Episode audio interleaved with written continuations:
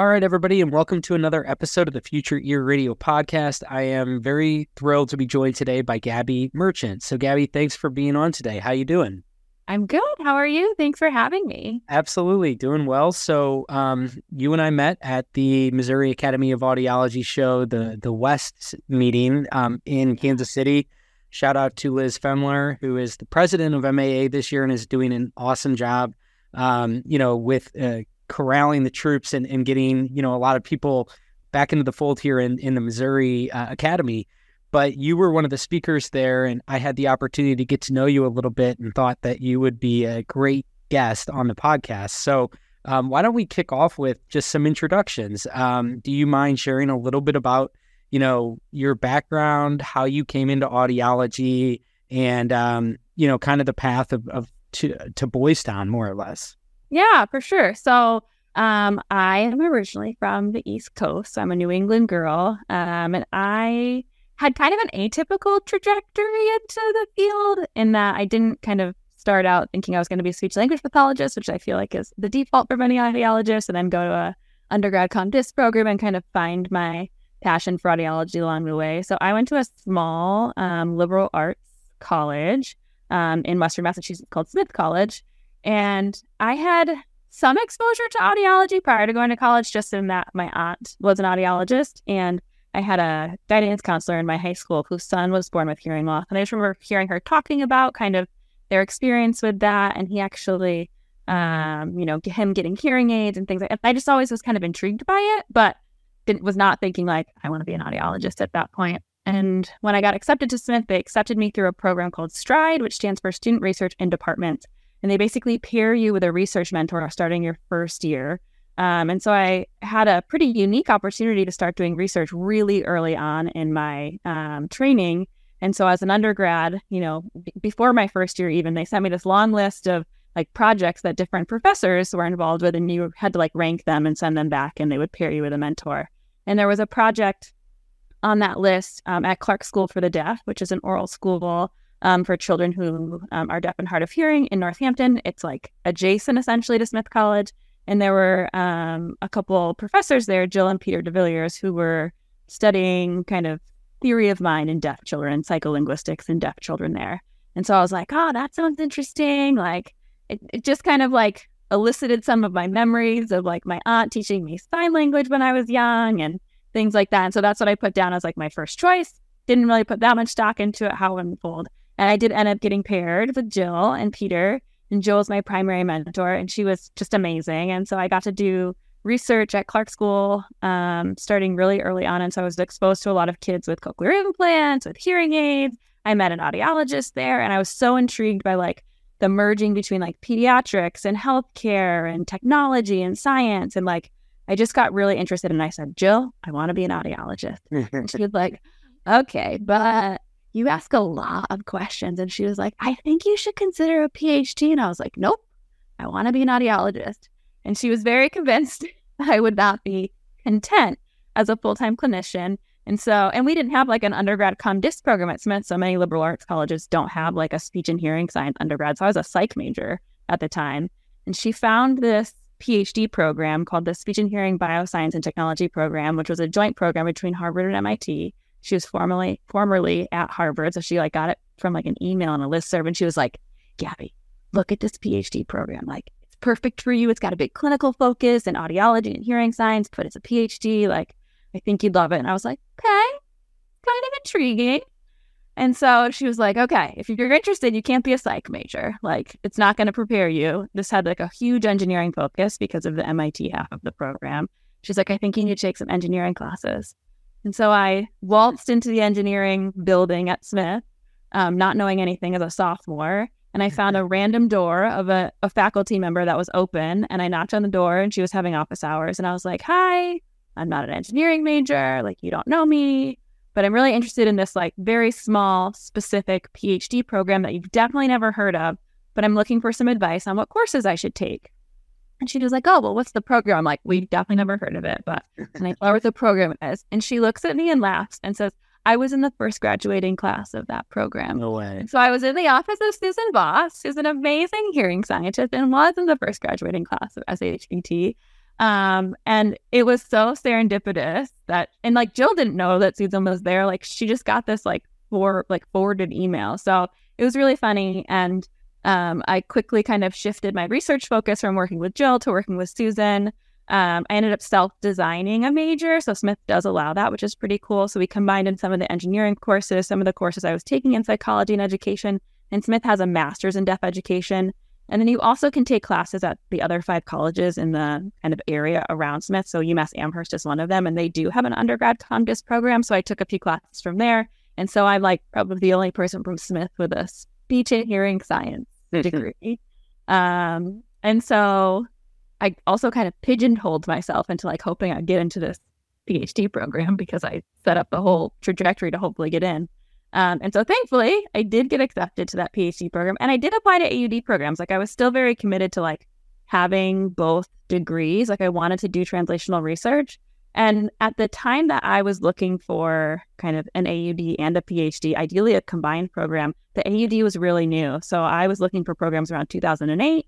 And I think the AUD started in around 2006. And so most of the AUD programs were still just trying to figure out how to go from a master's to an AUD and to like mm-hmm. weave a PhD into it, they hadn't quite figured it out. And so when I got into SHBT, I just decided that like I knew I would get really strong research training there, but I was like, I'm still doing an AUD after this or in conjunction with it if I can find a way.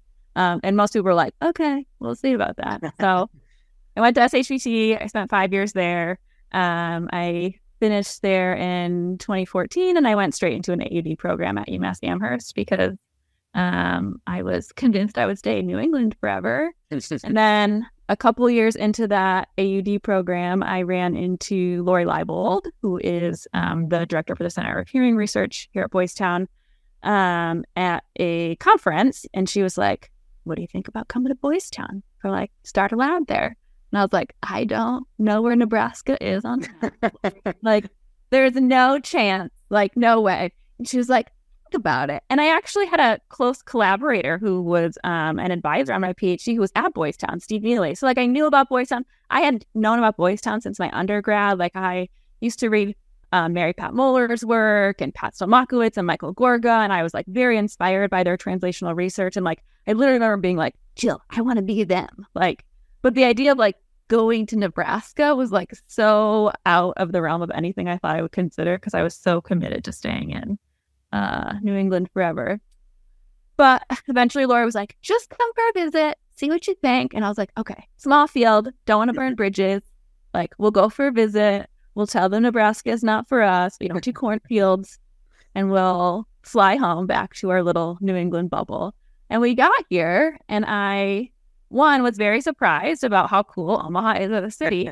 but I remember walking into Boys Town and like I must have met people for like five minutes and I just, it's like this really hard thing to explain, but like, I just knew they were my people. Like, mm-hmm. I knew I had found my place and my people. And um, I'll never forget that feeling. But I was like, oh no, this is where I belong. Like, the level of translational research that's done here, but like, you could just tell how collaborative and supportive the environment was. And the bridge between audiology in the clinic and in research is so amazing. And I knew I just had to come. And so somehow along the way, I got convinced that this was where I was supposed to be. So I was very fortunate to be able to come and do my externship here. So I finished my, you know, AUD coursework and then came and did my externship here um, at Boys Town. And while I was doing my externship, um, wrote a grant and built a lab and got to like oversee construction of a brand new lab space and um, and then I just very easily transitioned from being in the clinic to directing a research lab. So now I um, don't see patients clinically currently. I'm a full time research scientist, but my research is very translational. We're recruiting patients directly out of clinic.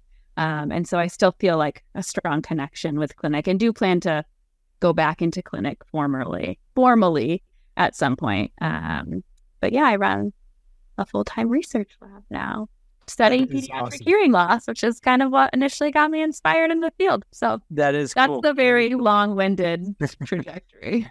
Very, um, yeah, like a lot of serendipity there. Um, it's funny actually. Just a quick side note: the last episode that I just recorded uh, was with an SLP at Clark School. So what is it? What are the odds there, right? And um, that's funny. Yeah. Yeah. So I mean, I'm learning about that program and and and you know that's I guess school system and then like all of the online support materials that they have. But you know, what are the what are the odds that you know that was part of your um, genesis, more or less. Yeah, and a big part. And actually, that guidance counselor I mentioned, her son was connected to like I think he was getting services in some way for Clark. I remember them talking about Clark, even though we lived like an hour away, like where my high school was, like an hour away from Smith. And so I like that was one of the links where I was like, oh, like he got services here, like Clark cool. like that's what the trigger was for me. And it's changed so much because it used to be like an institutional school, like kids lived mm-hmm. there, mm-hmm. and with technology, like they don't need to be there most of those kids you know like so the programs have changed so much so i'm sure now i'm gonna have to listen to that one because i want to hear all about like no what it's playing at clark these days yeah no it's really interesting but i i mean i think it kind of dovetails into a lot of what we'll talk about today which is like you know i i think that there's just so much opportunity um and i think there's so much focus now on like i keep saying like it, it, it almost feels like um that there's like this portion of audiologists that have done this amazing job of championing, um, you know, the efforts behind mandating newborn screenings. And it's, um, you know, it's like that was like a huge monumental effort. And it's almost kind of like mission accomplished because of, to a certain degree, you know, like that. For the most part, newborn screenings are pretty mandatory across the country. And I think most people are at least getting that initial screening.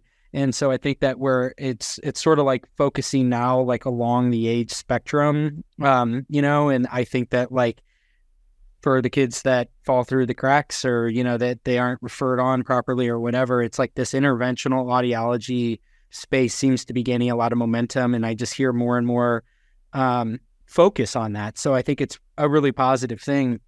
Um, so I just want to go back to your story for a little bit. So like uh, you you go and when you're at Smith and you're self-designing your major and all this, yeah. And you're you're having to take some of these engineering classes and stuff like that. So help me understand what was the first major that you were getting or what was the first PhD, I guess, right?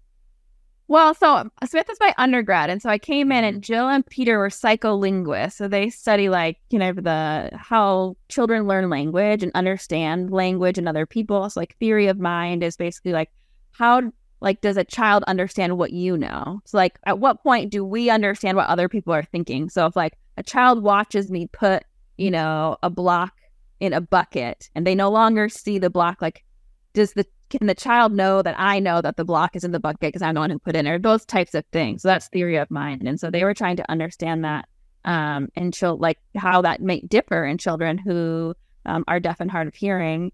And so, which was so interesting to me. But I definitely did always have like I liked math. I liked hard like the harder sciences, if you will, as opposed to just the social sciences. I mm-hmm. kind of liked I liked medicine a lot in general. Um, I was a I'm a first gen. And so at one point I considered like thought about medical school and I honestly was like, well, I could never afford to go to medical school because like I'm paying for college myself. So mm-hmm. um, which in hindsight was not probably the best mentality, but um, it all turned out just fine because I feel like I found this nice niche mm-hmm. where I was able to combine medicine and technology and science. So anyway, so I was a psych major.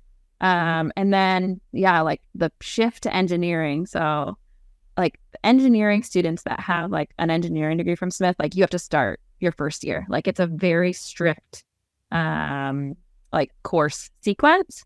And so I really just wanted to take the engineering courses that applied to hearing science, which is a lot of like circuit, signals and systems, acoustics, um, differential equations. There's a lot of um, you know, quantitative aspects to all of that. And so Susan helped me like kind of figure out what courses I would need to prepare me best for SHBT. Um, but it was weird because I didn't have all the same background. Like, you know, I, I didn't didn't learn to code like the other engineering students did. So I'm like trying to play catch up, and I hadn't done calc since high school, and um, so it definitely was a shift, like a really big shift. And then I'm also taking these classes in like education, like about how we, you know, how just like general classes about like hearing loss and um, things to consider when working with these populations. So it was a, a hodgepodge in a lot of ways. Yeah, for sure. So then I guess like it's really cool that you found your way to Boys Town. I'm happy to hear that the Midwest um, was able to win your heart over. Uh, you know, it's we. I, am not surprised to hear that you had some preconceived notions um, that were immediately dispelled. Uh, but you know, you found your way there, and um, tell us about this lab, and tell us about what you're doing now, and and then I think we can, you know, that will kind of bring together all of these like pieces along the way because um, it sounds like everything sort of was building toward this lab and it all culminated together. All of this disparate background that you have, um, it all kind of congealed. With yeah, it did. Right? So uh, honestly, like, so the first project I worked on with Susan, so I'm still at Smith, was a study, and you mentioned newborn hearing screening, which is interesting because it was kind of related to newborn hearing screening. So a large percentage of the kids that refer on newborn hearing screening. So say, you know, you know, 10% of kids, and these stats are old off the top of my head, so I think they're better now, but say 10% of kids refer on the newborn hearing screening. Of that 10% of kids that refer, the majority of them do not have permanent hearing loss. Mm-hmm. Like 90% of them are referring because they have leftover gunk in their ear canal and their middle ear. They've been floating in utero for, you know, nine and a half months. And so it's this transient, basically conductive hearing loss that's causing them to refer. And so there's a lot of improvements in the hearing screening programs now where we like do a second screen before discharge if we can. You know, they wait as long as they can. They're not, you know, try not to screen like the minute the baby is born to let some of that residual mesenchyme and kind of um, vernix and things like make its way out of the ear. Um, so hopefully that we're not getting as many of those referrals. But that was a big interest of Susan is could we improve newborn hearing screening programs by assessing whether there is something going on like in the ear canal or the middle ear that's causing that referral. Now that wouldn't rule out a permanent hearing loss, so it doesn't necessarily change things, but it, like if you know that there's not a conductive component and a kid is referring on newborn hearing screening, like that raises red flags that like this is very likely a permanent sensorineural hearing loss and we cannot lose this child to follow up, right? So um, my project was to use a technology that is similar to tympanometry, which looks at how the eardrum is moving, um, but called wideband acoustic immittance, and to kind of get some normative data in little babies. So I made measurements at a local pediatric office in newborn and one month old to look at kind of how age affected these measurements so that maybe we could utilize that to compare to kids who we knew had this residual mesenchyme in their ear, this re- these transient conductive hearing losses, to see if that maybe is a tool that could be added to newborn hearing screening programs. So that was my very first kind of like project, very focused in this area. And now I use wideband acoustic immittance in my lab to study kids with ear infections, which is another very related, you know, condition. Like also basically stuff in these kids' middle ears. So yeah, um, it really has all come full circle um, in a lot of ways. Well, I think it's so when when you were presenting at the Missouri Academy of Audiology you presented on wideband tympanometry, something that I've only heard about. I've never really understood what the methodology is and why it differs and what the, you know, like basically the the rationale behind why this might be complementary to the current procedures or even superior in some ways. So for someone like me that's not an audiologist, what's the easiest way to kind of um, wrap my head around what makes wideband unique and, and maybe why it's compelling for some of these different kinds of diagnostics that you would be performing? Yeah, that's a really good question. So, if you're familiar with standard tympanometry, that's a measurement that's done very routinely in clinic where we play usually a low frequency sound um, and we pressurize the ear canal at the same time and kind of look at how the eardrum responds to that low pitch sound. So we assess hearing aqua- across a wide range of pitches or frequencies, low pitches, medium pitches, high pitches, right? We do that when we do our basic hearing test. We do it when we do otoacoustic emission testing, which is kind of an objective way to assess how the inner ear is functioning. We assess a wide range of frequencies when we do ABR, usually, especially diagnostically. But when it comes to assessing middle ear function, we've always just done this kind of single low frequency measurement, which is interesting because, again, we're assessing all of these other things across a wide range of frequencies. Um, and so, wideband tympanometry, as the name sort of implies, is basically assessing the middle ear system across a wide range of, range of frequencies as opposed to just that low frequency. Um, the frequency that we test standard tympanometry at was actually chosen because it made the calibration really simple. Like it wasn't necessarily like the most diagnostically informative frequency. It was just that at the time it was developed, many moons ago, right? Mhm. Um, it made the calibration easy, which made the math easy, which made the equipment easy to, you know, develop. And so, and that just has really persisted. And I will say a lot of the things that go wrong in the middle ear can be detected with a low frequency stimulus. So, Mhm. our ear without getting too too nerdy on you. Like our outer and middle ear system is kind of like a mechanical circuit and so there are like mass and stiffness effects that can influence things. So literally physically your ear can be stiffer because you know a bone is um you know kind of not able to move in the same way as it could because of a disorder like otosclerosis or stapes fixation where you get this abnormal bone growth and now your middle ear bone can't move as well. So the, the system is physically stiffer or you can have physical mass added to it because you have fluid in the middle ear, which is also making the eardrum not move as easy. And so you have both mass and stiffness effects. So our ears naturally have these mass and stiffness properties, and pathologies change the mass and stiffness properties of the ear. And when we look at just a low frequency, like we do in standard tympanometry, we're only assessing the stiffness properties of the ear. We're not considering the mass or the resonance or all of these other features that could be changing with different pathologies.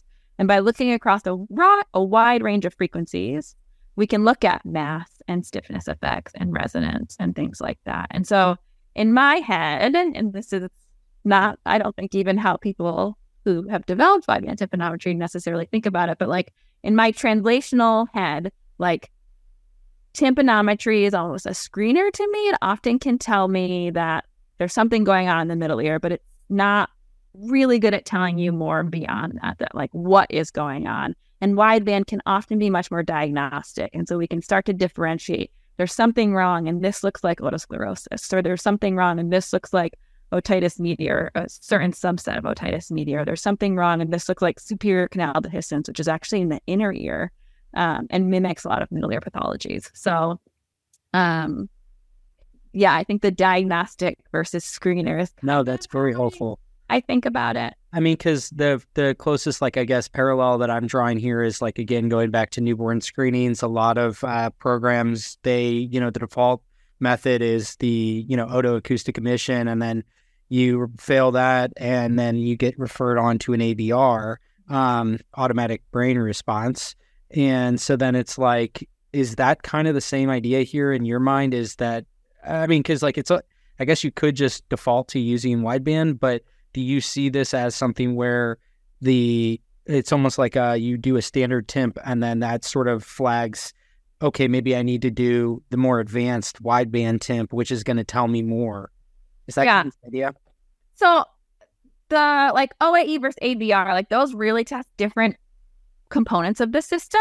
And so like ABR is going to tell you a lot more about like the brainstem, like an OAEs only go out to like the level of the outer hair cells. But I think ABR is a good parallel because we use as a screener, we use like a click, which is just kind of this like wideband, you know, stimulus that really kind of tells us about the mid frequencies really well. And that's what's used in these automated um, ABRs that are done in newborn hearing screening. But when you have a diagnostic ABR done, we do the click, but we also do these like tone bursts. So we're looking at frequency specific responses. And so that's what I kind of think of it. It's, you know, with wideband tympanometry, you're still getting the standard tymp. You're getting information at 226 hertz and you're getting information at all these other frequencies.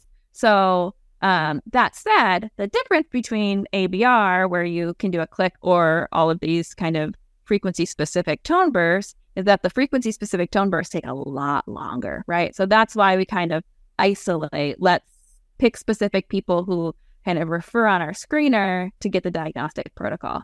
There's almost no difference in time between a standard tymp and a wideband tymp. cool okay And so for that reason, I don't think that we need to screen with the standard tymp. I think we just make a shift from doing standard tymps to wideband tympanometry on everyone where tympanometry would be indicated because really you're going to get at least as much information as you would have gotten with the standard tymp.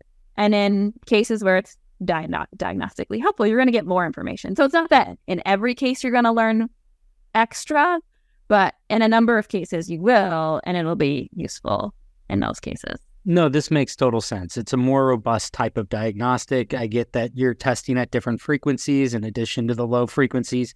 So again, just in my layman's mind, um, what what are the kinds of things that you might be detecting with these middle and higher frequencies? Um, you know, as a clinician, like what what are some of those things where maybe standard tympanometry is not going to, you know, give you a clear picture of what's going on, whereas wideband will at least give you some clues. And what would those clues maybe indicate? Yeah, that's a really good question. So there's been a number of kind of pathologies that have been identified in the mm-hmm. literature to kind of that wideband has been identified to be sensitive to. So there's one kind of clinical scenario, I guess, where wideband seems to be helpful is in more adult populations, but I guess it could be pediatrics. If you have kind of an intact eardrum, so you don't have a perforation, there's no obvious pathology of your eardrum, and you have a well aerated middle ear, so no fluid, and you have a conductive hearing loss, right now, the assumption in that setting is often that you have something called otosclerosis or stapes fixation, which is probably the most common cause of that presentation. But several other things can cause that. So you can have a disarticulation or a break in one of the ossicles, or you can have a fixation somewhere else in the ossicular pathway. So people can be born with like fixations of their malleus or one of the other bones. So it's not the stapes, it's you know something else in the pathway is fixed. Um, or you can have a problem in your inner ear called superior canal dehiscence. And that's a hole in your superior canal that energy gets shunted out of. And so it's a true conductive hearing loss. But when we think conductive hearing loss in audiology, we think middle ear. People don't think inner ear. And so um, there are people who have SCD who had operations on them to fix their stapes fixation because it was thought that you know, all the test results pointed to like this person probably had a stapes fixation. They got a prosthetic put in, and then like nothing improved. Their hearing didn't improve. None of their symptoms went away. And so, uh, wideband seems to be more sensitive to kind of differentiating between those pathologies. Um, in my lab, we are really interested in otitis media um, in kind of infants and toddlers. So I kind of alluded to the newborn hearing screening application early on, and that's been extensively studied. People are still actively working on that, like identifying hearing loss, um, kind of differentiating between conductive and sensory neural very early on in newborn hearing sc- programs and NICU babies and things like that. Um, and I've been seeing kids who kind of are in that six month to, you know, five year old range who get kind of recurrent ear infections or um, kind of a persistent state of fluid in their middle ear. So when we talk about an ear infection, I think people all think like red raging eardrum, kid has a fever, upper respiratory. That is absolutely an ear infection. I call that acute otitis media. You have this acute state of infection. Um, you know, antibiotics are often indicated, but there's also something that people often say is an ear infection where there's no actual infection present. And that's when the fluid in the middle ear just kind of persists for a long period of time. And that can be the fluid that resulted from an episode of acute otitis media but sometimes people can end up with this persistent fluid without infection because of dysfunction of the eustachian tube or allergies or all mm-hmm. sorts of reasons. Um, and it's those kids that I'm really interested in as an audiologist because those kids have this fluid in their ear for three months, six months, nine months, 12 months. And often you don't even know it's there because there's no symptom other than potentially some hearing loss. Mm-hmm. And kids aren't really great at reporting. This is why the age of identification of hearing loss prior to newborn hearing screening was so late because kids aren't good at reporting that they have a hearing loss. They don't they don't know if anything's wrong. Like totally. okay, the world sounds like it's underwater, but they don't have a comparison necessarily or they don't have the language to articulate what's going on. And so these children are often found kind of incidentally, like they fail a screening at school or the pediatrician happens to notice that something looks weird about their ear at a routine checkup or whatever. Um, and so those kids can be walking around for long periods of time with hearing loss from that.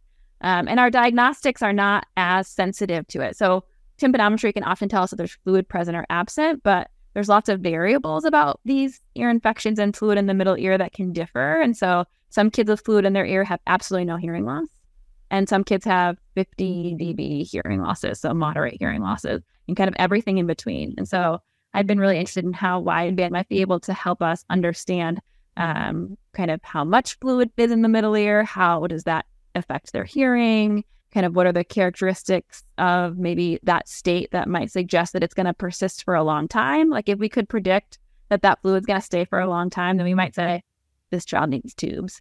But if we could say, oh, this is one that's going to clear really quickly on its own, we are not going to want to send that child to surgery as quickly, right? So those are the mm-hmm. types of um, things that we've been looking at and finding that wideband is sensitive to at least some of this variability because it's so much more sensitive to variations in kind of the broad mechanics of the middle ear. Um, so that's another, and I think, you know, in pediatrics, that and newborn hearing screening are the two biggest applications Mhm. because that, I mean, for ear infections, I mean, they affect such a large percentage of children. Like, there's a huge, I think, population of kids that could benefit from improved diagnostics in this area. Um, For sure. yeah, those, so those I think are like some of the big ones. There have been studies that have looked at things even like increased intracranial pressure right now, which has to be monitored with like a shunt in your skull. But Wow. intracranial pressure, like, can also change. Has been shown to be able, like, you can actually measure changes in intracranial pressure in your ear canal because of how it changes the pressure in your middle ear space. And so, like, Susan Voss has looked a bit at that and looking at both wideband tympanometry and otoacoustic emission. So there's some really interesting applications um, like that for it as well. Yeah, no, I think this whole thing is like it's absolutely fascinating that in 2023 it feels like we have relatively robust uh, diagnostics. You know, again, like to your point, um, I you know prior to the discovery uh, by my namesake, Dr. David Kemp, uh, the much more famous one um, who discovered the otoacoustic emission. You know, like how do you objectively determine these things? So it's cool that there are like these anatomical functions of the body that that like really do sort of tell a story. And what's really cool though is that there's still so much more that we haven't fully learned and that we continue to learn and that like with today's medical technology you have the ability to kind of like discern this information. So I imagine as an audiologist as a researcher that's got to be really really exciting. I want to go back though now that I have a better understanding of like where your road ended up. I'm curious like I get the you know you obviously had this kind of like meandering journey that led you to Boys Town, but why did you initially glom onto wideband tympanometry? Like, what was the impetus for why that became the more or less like your passion? Yeah. So I, I mean, and I do use more than wideband tympanometry, but it has it has been like the thing that has followed me kind of Mhm. throughout my career, if you will. Um, and part of it is just that like it's what I had expertise in. So like when you get a PhD, like you're becoming an expert in something, right? And so as an undergrad, I you don't have a lot of say in the projects you work on. So Susan had a funded project and you're a student, so like you do whatever your mentor is working on.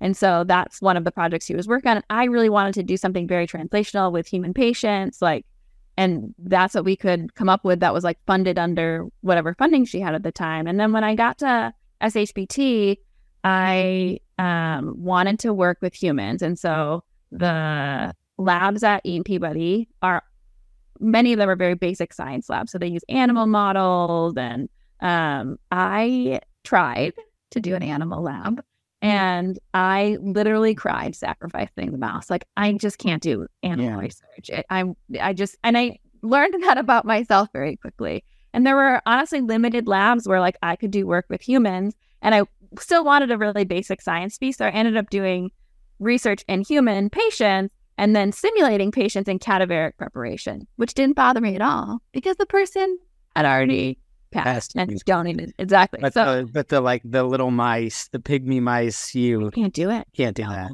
Can't do it. Like mice, chinchillas, like, and I'm so grateful for animal research. Like, I think we can learn so much from animal models. So this is not a like.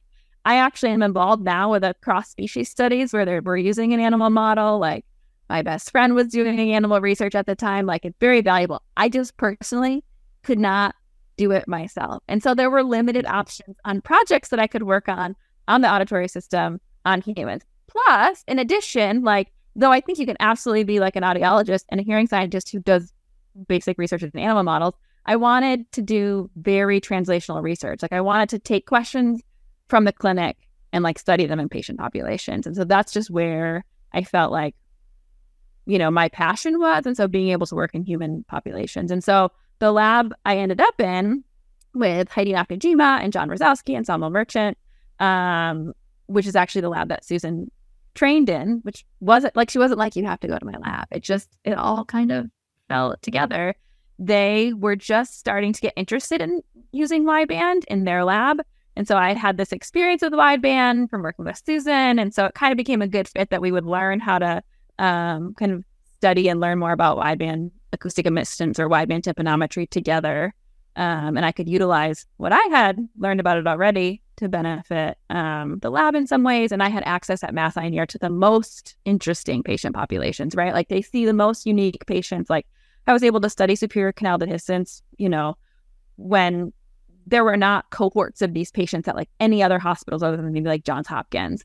And so to be able to study kind of wideband in these very unique patient populations where it could be beneficial to have access to those patient populations was so unique and really cool. But my passion was always peds. Like I wanted to get back to pediatrics. And so that lab was studying adults. And so like Boys Town sort of allowed me to like bridge everything where I was like, mm-hmm. okay, now I can really get back to pediatrics, but utilize everything I've learned about wideband and apply it to this population of children who also have a conductive hearing loss um, or conductive pathology going on, um, where I think wideband would be beneficial. So. Okay, so you've mentioned the term interventional, or I'm sorry, um, translational, uh, like a translational lab, which was something that I wasn't totally familiar with until we met and you were telling me about what that means, like particularly in the Boys Town setting. So I think this is really cool how Boys Town sort of allows for you to kind of take the research and then immediately apply it. But can you speak to like how how Boys Town is designed and you know from this standpoint with the translational lab piece? Yeah, for sure. So I I mean, I think people define translational research in a number of ways. And so it's kind of one of those buzzwords. So, like, I think about basic science research a lot as like the bench work, the animal models, the, you know, people in labs with beakers and, you know, that type of, and but what you think of as that. Though there's certainly basic science research that happens in humans, asking very basic questions about mechanisms and things. Um, whereas translation, I think, like you said, it's like there's this question that came up in clinic and now I'm studying it so but it's not like an intervention necessarily. That's like a next step where you're really applying it back to the clinic. Um, so it's, I don't know. To me, it's like kind of that bridge of like they're very clinically driven questions that you're then studying, even though like some of the questions I'm asking in my lab are probably more basic, like how does fluid volume influence hearing loss in otitis media? That's probably a more basic question, but I'm studying it in a very translational way. So I don't know. The terms are all like very interchangeable. but um coming from a place that was like amazing at basic science, but didn't have as much translational research. Like when I recruited patients at Mass Eye and Ear, I was recruiting them primarily from our otolaryngology clinics. There were several um, otolaryngologists on staff who like worked, had labs, collaborated with labs. Um, you know, there was a lot of interest in otolaryngology, but there wasn't like a strong tie with audiology, the audiology department at the time. And so the otolaryngologists were amazing. I benefited so much and learned so much from them. And honestly, they saw the coolest, most unique patients.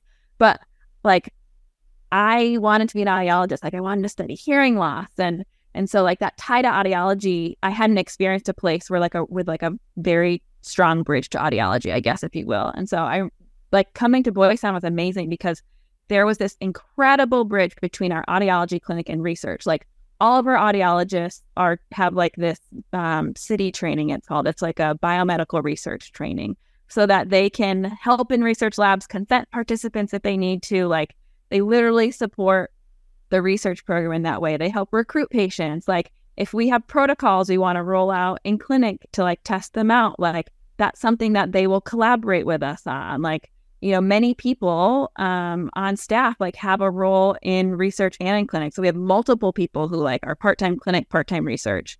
Um, and so that bridge between audiology and research is just so strong. It's not like you're just coming and knocking on their door and being like, hey, can you help me recruit participants? Like, and there's nothing in it for you because like they really believe in the research program. Like we have a lot of these like lunchtime talks where like the audiologists come, their scientists come. Like it's just so integrated. And I am certainly biased, but I honestly think it's the best place to do translational research because you don't like it's just it's hard to do it. It's hard to recruit patients. Like it's hard to mm-hmm. recruit these populations. So if you don't have access to the clinic, you don't have buy-in from the clinicians, like you can't do it. It's like banging your head against a wall. And so as a scientist and an audiologist, like to be able to bridge my worlds like that in a way where like that infrastructure already is there with just people who are genuinely passionate about improving hearing health care and advancing hearing health care like it's just it's amazing so like are these types of um transitional translational uh, research, translational lab, these kinds of settings? Are these are these typically where like the forefronts of like new diagnostic procedures in general sort of spawn from? It's like the research and then it it's kind of like it starts here and if it's successful then it kind of cascades to other clinicians because to your point they're not maybe as well equipped to um i don't know trial um these new diagnostic methods. And then so it's almost like you're kind of validating for the field. Um, here's an entirely new method or procedure. Yeah, I mean that's exactly it, right? And so when you get to the point of a clinical trial, like it's usually places like this, unless it's like an industry company who's like running a clinical trial for like an investigative right. drug or something.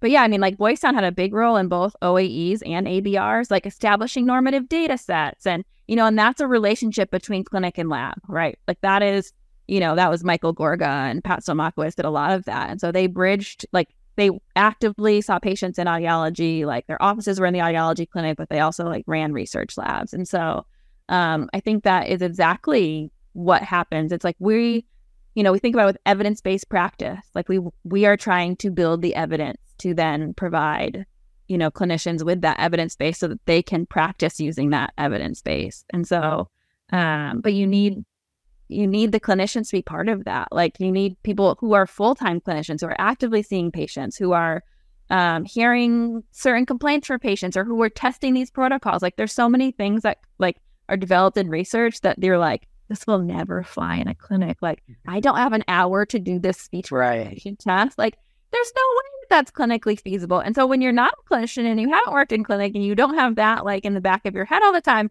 or a clinician like in your ear testing out, like you know, we really need the clinicians to be like, yeah, this is not feasible, or like kids can't do this, or what have you. And so you need those, that bridge to facilitate a lot of that. I don't know if that answers your question. No, that totally does. I, I just, I find this to be so interesting is where do these new methods and diagnostics come from? And I think that makes a lot of sense that it would start as research, obviously, and then like where are the first implementations at the clinics? And I think that this helps me to better understand like what makes a um you know like an institution like Boys Town so unique uh, is this like translational piece which I feel like as a researcher that's got to be a really exciting environment to be in because it's like not just you but it's all of these other sort of uh, translational fields that are you know in the midst of sort of like undergoing this discovery of like are we at the forefront of of all of these different kinds of methods yeah. and procedures? That's got to be just a i feel like a really exciting for somebody that has that kind of aptitude that is sort of like this scientist that is trying to kind of bring things to life um, that's got to be i think a really exciting setting. Super exciting. And there is ba- like great basic science that happens at boys town too. I think like our translational research is kind of our what makes us so special and unique in a lot of ways, but there's certainly a lot of basic science. And actually, I think wideband tympanometry and wideband acoustic admittance is um, like a really good example because Doug Keefe, who recently retired from Boys Town, but was at Boys Town for many, many years, like his basic science research, like really is what created wideband tympanometry. So, like, what is in the interacoustic Titan device and now the GSI TymStar? Like, the math behind wideband tympanometry, which is real complicated. Like there's I understand why they were like, ooh, 226 probe tone. This is simple. Let's do this. Like the math behind wideband tympanometry is super complicated. The calibrations are super complicated. Like it is not a trivial thing. And he did, I mean, years and years and years and years and years of development to like figure that out and make it happen. And so like it's also really cool to be someone who now is studying wideband, but also in a very like trying to really figure out like, okay, how do we get this into the clinic?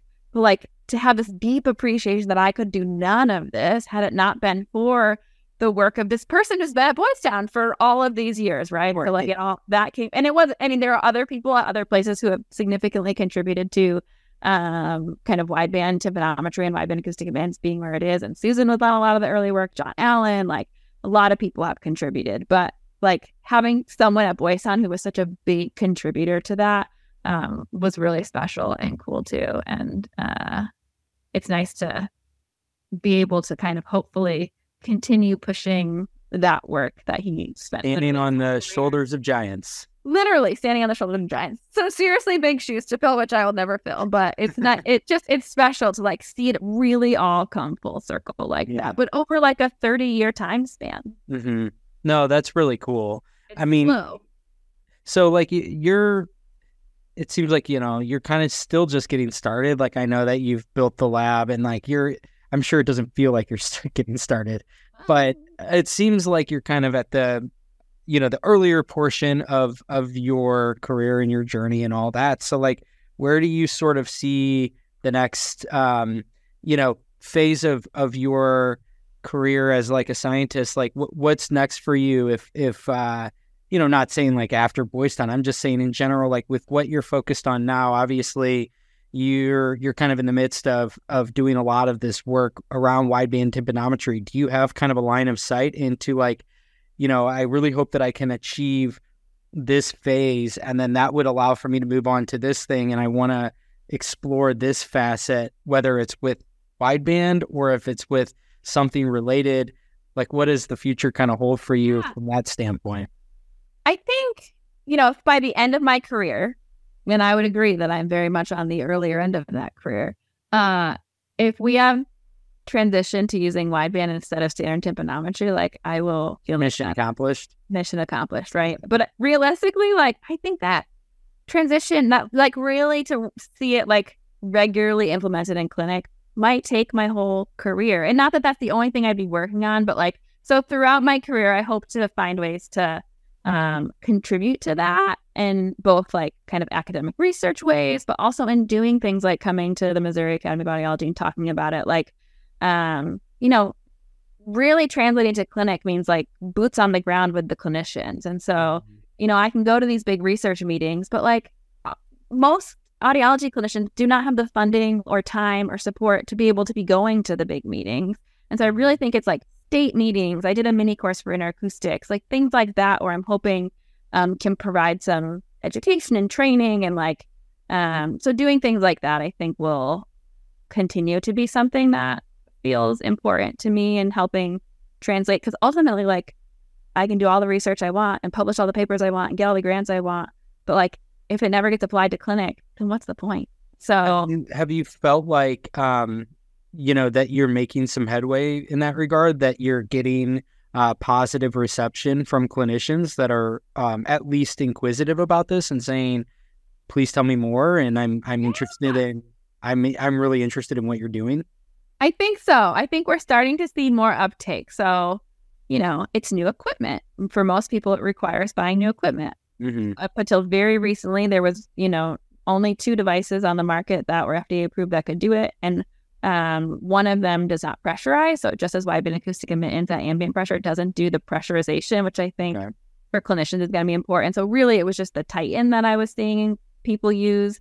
And so if you didn't have a Titan, you can't do it. And so, you know, people aren't learning about it during their AUD in most programs. Right. And so I just, I think that that's part of why it's been slow. Um, but yeah, I feel like even like after the Missouri Academy of Audiology meeting, I had a few emails with people who are like, okay, what do we need to do this? Like, we should be Mm. doing this. And so talking about like, well, here's your equipment options. And, um, you know, I'm have some relationships with some of the people in the companies that, you know, are supporting and selling these devices. And so just making sure that they feel like they have what they need to talk about the advantages of it. I mean, it's new to a lot of them too, right? Like all the manufacturer reps, like, um, and so, yeah, I think you know that'll be a big piece. But the other piece is that broadly, like, as much as I use wideband in my research, like, like my research program as a whole is not just about wideband tympanometry, right? So I am really interested in improving diagnostic tools and kind of figuring out how we can individualize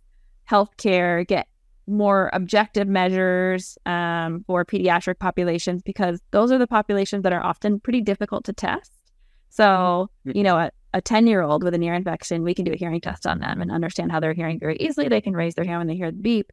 But, you know, an 18 month old does not raise their hand when they hear the beep. And though we have a lot of strategies to test kids um, clinically, there are still limitations to those, especially if you want to get like really understanding how each ear is hearing. And so the better objective measures we have that can tell us kind of what's happening in the ear and how kids are hearing would really improve healthcare um, generally, but also like if you think about places where you don't have a boys town down the road. So rural clinics, like, mm-hmm. you know, they don't have pediatric audiologists and play partners and all this specific expertise. But if they can put a microphone in a kid's ear and say, like, this is how this kid is hearing without the kid really having to do anything, without a lot of extra time and resources, that could be really powerful at improving kind of healthcare broadly.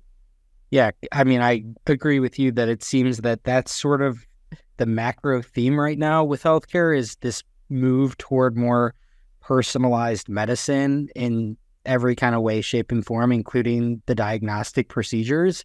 Um, so it seems like this kind of bodes, you know, or I guess it's it jives with the the broader push in that direction, and it's cool to kind of hear specific applications of that um, within this industry. Um, so I think that's really interesting, and and I'm sure that there's still again there's so much more that we can learn and and there's you know like you said the the fact that like wideband has existed for a while it's only available in a select few amount of pieces of equipment today but i think that like it's kind of a it probably is a little bit of a chicken and an egg thing where it's like there needs to be demand um, and how do you generate that demand? Well you need to have the people that are actually doing this today in something like a translational lab that are showing evidence of like this works. There's a lot of interesting things that you can find.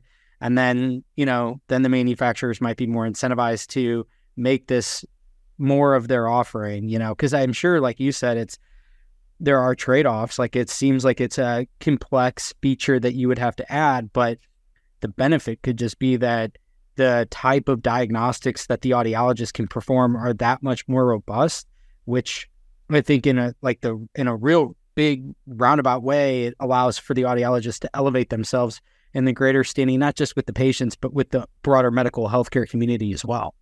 Absolutely. And I think that, it, you know, and there's so much more that we need to do to understand like the patient population is going to most benefit. Like, even with my work on otitis media, like, you know, right now, you know, kids with otitis media are kind of all lumped together in one big group. But there's so much variability in how an episode of otitis media is affecting an individual child and we don't really consider that at all in our um, you know diagnostics and our management. So some kids with om like are likely going to end up with some sort of speech and language problem down the line problems with binaural processing which means they're not going to hear speech and noise as well in the classroom like they're going to have trouble localizing sound. But it's a subset of these kids and we don't know how to identify that subset and we don't know what the features of those kids are yet. And so if we could figure those out, so we have to like understand what that subset is and how that subset looks, and then can we diagnose that subset? You know, so if it's this, uh, it is a chicken and egg in some ways, but I think as we learn more, you know, so for me, that's a big piece of my puzzle is figuring out who are the kids with OM that are most at risk for these mm-hmm. long term deficits. And then how do we identify them early on to make sure that they're getting intervention as soon as possible, right? So it's not all kids with otitis media that are going to have these problems. And so you know but if we knew that a child was likely to end up with these problems because of our diagnostic tools then like it would be such a bigger justification to like get tubes placed right? Totally. Like, let's resolve this as soon as possible in this child. Let's monitor this child a lot more closely you know. Right now there's still like you know i think we do the absolute best. Like our pediatricians our ents like they do the absolute best to decide how to manage kids with as much information as they have. I just want to give them more information so that they can individualize it even more Love that. Very cool. So as we come to the close here, um, you know, for people that are listening that want to learn more, they want to get in touch with you. What's the best way to connect with you? Yeah. So my lab has an Instagram. It's the Tap Lab. I think is the I should know like the act. But anyway, we're on Instagram. The Translational mm-hmm. Auditory Physiology and Perception Lab at Boys Town. Um, and I'm linked there. There's a lab website too that we're not as good at keeping updated, but my email's on there. I love talking to people about wideband, about my research. Like I love doing guest lectures on wideband for AUD programs so that, you know, again, students are getting some of this training along the way. Um, but yeah, I am uh, happy to always chat if there's anything that's of interest or someone has like an atypical trajectory to audiology or is considering not following the very traditional trajectory. I also love talking about that. Sometimes people are like, "You did an AUD after your PhD? Like that's so weird." That is, I don't think I know anybody else that's done that. There are very select few people. I know a few. I'm not the only person out there, but it's they're few and far between. Um, and so it's, but it, it all worked out just to. It all worked out. Um, I'm curious, like in your lab now, like how many people work with you in this in your specific lab? Yeah, so I have been an amazing research audiologist who's been with me since day one, Sarah Osseling, who like is the only reason the ship sails. Um, and then I really am very fortunate to have a um, part-time research audiologist who spends the rest of her time in clinic. So she actually was one of our AUD externs who stayed on, and she spends, um, you know, the bulk of her time in clinic, but 12 hours a week she's spending in my lab, and that keeps my tie to clinic really, really strong. Nice. Um, since the lab opened, we've collaborated closely with an ENT, um, Dr. Tempero, and so he is both a, you know, he helps us recruit, but he also contributes a lot to our scientific um, ideas and, you know, thinking through the, the otolaryngology piece. I'm not an otolaryngologist. Those things we study are very otolaryngology related, and so that input is really important. Another really cool thing about Boys Town, right? I've got audiologists in my lab, like I have an ENT in my lab, like, um, and then I have an AUD extern. So Boys Town's externship program has an option to do a research track to it. And so um, I have an awesome AUD extern who started this summer who will spend part of her externship working in the lab. And then I have a research assistant who is an undergrad, actually psych major, like I was once upon a time. uh, and we'll be probably hiring another RA in the near future. So it is Boys Town labs are a little bit different than you know labs at universities because we aren't at a university, so we don't have access to like undergrad and graduate students Mhm. quite as readily. Um, but still, lots of amazing people that um, work with me, and honestly, like I couldn't do any of this without them. So plus, like the support of our research program as a whole, our audiology department, like our otolaryngology department, like I, so many people contribute to the stuff that I do.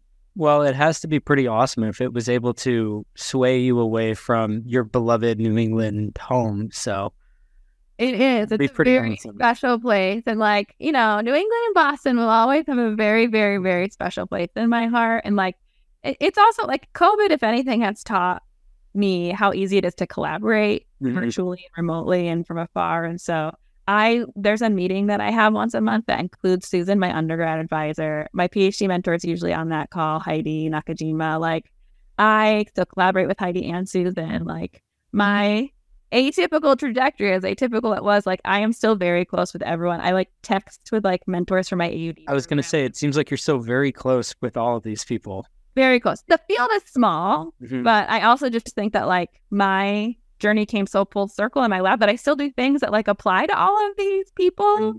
in different ways and so it keeps all those keeps I- i have all my new england ties are still very strong uh and so and so it's nice i get to still work with and talk with all of these amazing people who made me who i am really That's awesome. Well, on that note, Gabby, thank you so much for coming on today.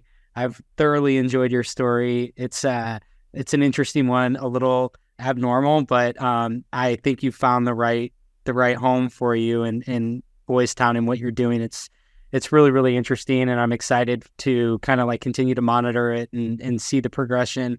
Now I know a little bit more about wideband tympanometry. i'm so glad thank you so much for having me i know i was a little hesitant that i'd have nothing to talk about somehow you found things for us to talk about And here we are an hour in and and you you captivated me. So I think Great, you great. I, Well, I think so- more than capable of, of speaking about your very interesting life that you told me wasn't interesting. I, on the contrary, I have to disagree. Oh, well, thank you for having me. And I just love what you're doing in the podcast. So I feel fortunate um, and humbled Thank to you. be able to be a part of it. I appreciate that. And on that note, thanks for everybody who tuned in here to the end. We will chat with you next time. Cheers.